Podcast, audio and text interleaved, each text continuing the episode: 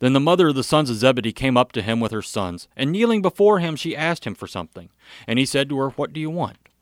She said to him, Say that these two sons of mine are to sit, one at your right hand and one at your left, in your kingdom. Jesus answered, You do not know what you are asking. Are you able to drink the cup that I am to drink? They said to him, We are able. He said to them, You will drink my cup, but to sit at my right hand and at my left is not mine to grant, but it is for those who it has been prepared for by my Father. And when the ten heard it, they were indignant at the two brothers.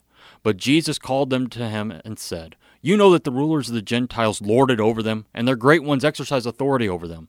It shall not be so among you. But whoever would be great among you must be your servant, and whoever would be first among you must be your slave, even as the Son of Man came not to be served, but to serve, and to give his life as a ransom for many. Matthew 20, 20 to 28. Salome wanted her sons to be glorified in Jesus' kingdom, but she didn't understand the true glory of Jesus' kingdom. Jesus' glory is in his suffering.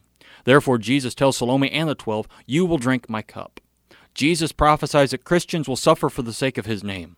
Christians will not rule as kings in this world, Christians will serve as slaves. Slaves of Jesus, who drank the cup of God's wrath down to the dregs for you. Amen.